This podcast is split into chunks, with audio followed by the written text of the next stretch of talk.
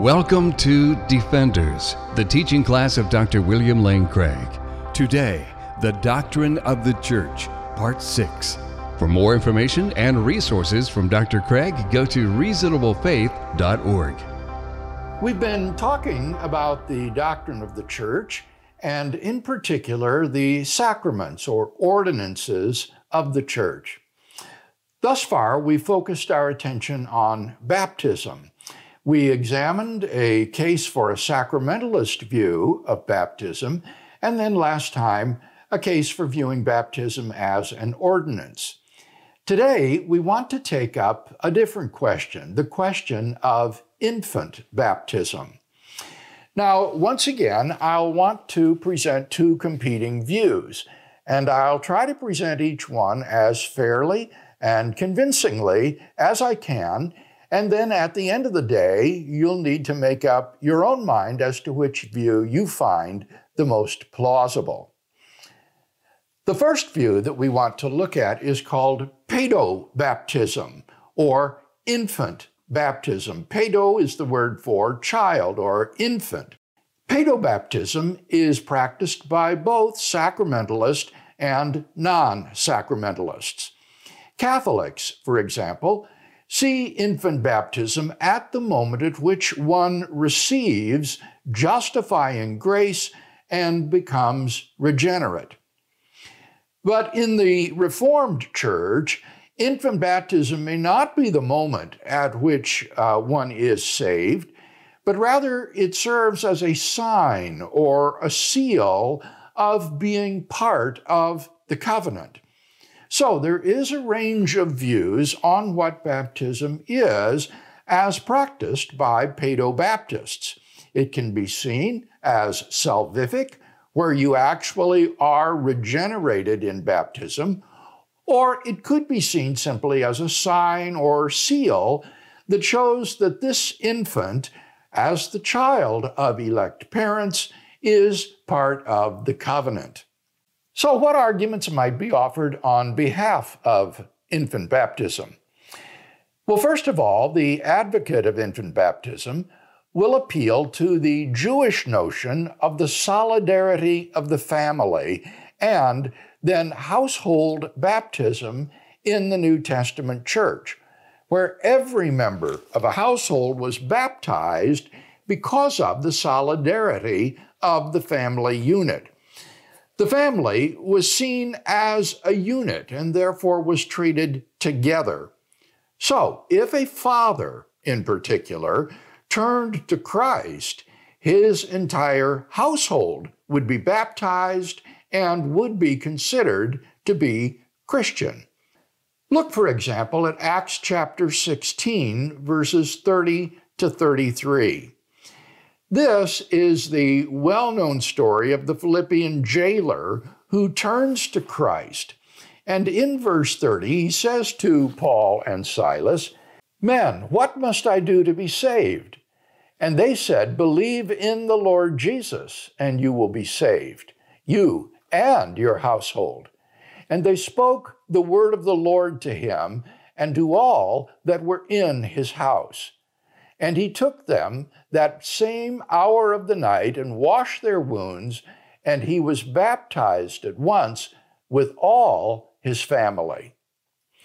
Undoubtedly, in that day and age, a man like this would have children, small members of the family, and they were all presumably baptized. When the head of a family made a decision for Christ, he acted on behalf of the entire family. He was the head of the household, and the household followed him in his decision. So, when a man like this jailer turns to Christ and is baptized, all of his family members, it says, were baptized along with him. That would include any children that might have been in his family. Secondly, the advocate of paedobaptism will appeal to Jesus' own attitude toward children. In Mark chapter 10, verses 13 to 16, we read the story of how people were bringing little children to Jesus to bless them, and how the disciples were turning them away. The disciples didn't want Jesus to be bothered with these little children that the people were bringing to him. In Mark 10, 13 to 16, we read, And they were bringing children to him that he might touch them. And the disciples rebuked them. But when Jesus saw it, he was indignant and said to them, Let the little children come to me. Do not hinder them, for to such belongs the kingdom of God. Truly, I say to you, whoever does not receive the kingdom of God like a child shall not enter it. And he took them in his arms and blessed them, laying his hands upon them. Here we see Jesus' attitude toward these little children who were being brought to him for his blessing. It was one of welcoming them, not saying that they were not old enough or don't bother me with these little ones. Instead, he received them and blessed them and laid his hands upon them. So the encouragement here is to bring the little children to Christ. One might therefore do that in baptism. The third argument for paedobaptism is one that is offered particularly by our Reformed brethren. This is the parallelism between circumcision in the Old Covenant and baptism in the New Covenant. A sort of parallel exists between circumcision as the sign of the Old Covenant and baptism as the sign of the new covenant. Look at Colossians chapter 2, verses 11 and 12, verses that we've read earlier but will now read again. In him also you were circumcised with a circumcision made without hands, by putting off the body of flesh in the circumcision of Christ. And you were buried with him in baptism, in which you were also raised with him through faith in the working of God who raised him from the dead. Here, Paul draws a sort of parallel between circumcision and baptism. He says that in Christ you were circumcised with a sort of spiritual circumcision, being buried with Christ in baptism. Just as circumcision was a sign in the Old Covenant of those who were members of that covenant, so in the New Testament, baptism is a sign of the New Covenant for those who are part of it. Circumcision was obviously practiced upon infants. Circumcision was done within a week or so after the birth of the male child, and so, just as circumcision was done to infants, so baptism can also be done to infants. Circumcision was a sign that this infant was part of the covenant family, a part of God's elect people. In the same way, infant baptism serves to mark that child off as a member of the covenant family in virtue of being raised in a Christian home by believing parents and brought to have this sign of the new covenant performed on him. So, circumcision and baptism are signs of being in the covenant, just as circumcision was practiced on infants of believing families so, baptism should be practiced upon infants who are members of believing families. Fourthly, finally, what about baptism and faith? What is the relationship between baptism and faith? On the Reformed view, as we've seen, faith is a gift of God without our knowledge or will. If you'll remember our discussion of regeneration on the Reformed view, regeneration actually precedes, logically at least, the act of faith. Remember, a spiritually unregenerate, spiritually dead person cannot exercise faith in God on the Reformed view.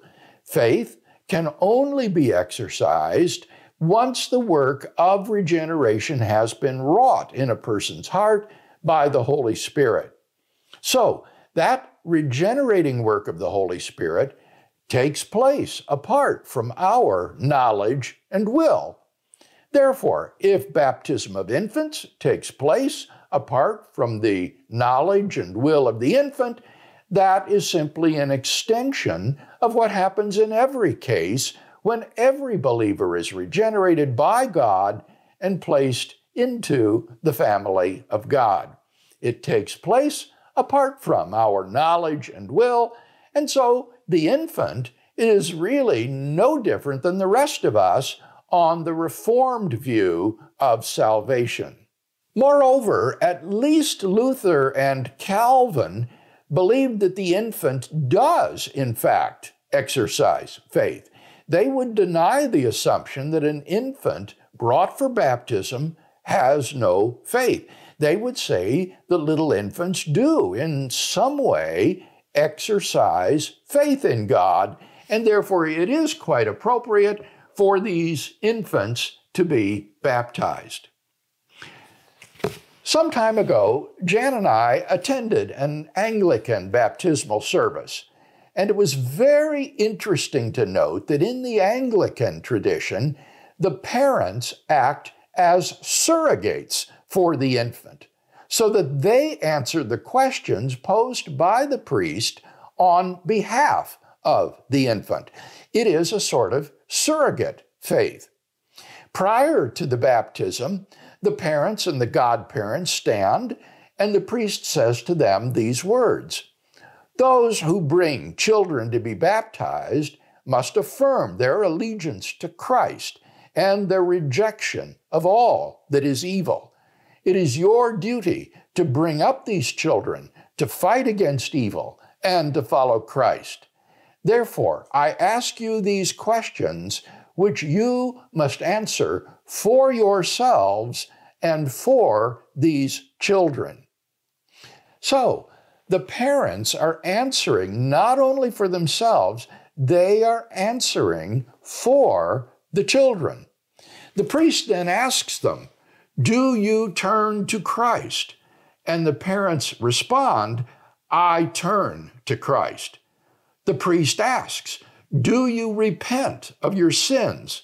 And the parents answer, I repent of my sins. The priest says, Do you renounce evil? And the parents answer, I renounce evil. Then the priest performs the sign of the cross on the forehead of the infant, and the infant is baptized. So, in a case like this, you can see that although the infant may not himself be able to answer the questions and repent and exercise faith, this is done for him by the parents. So, on the basis of these arguments, Catholics, Reformed churches, and Lutheran churches practice infant baptism as part of their regular practice of baptism. Next week, we'll look at an alternative to paedo baptism in believers' baptism. Until then, I wish you Godspeed.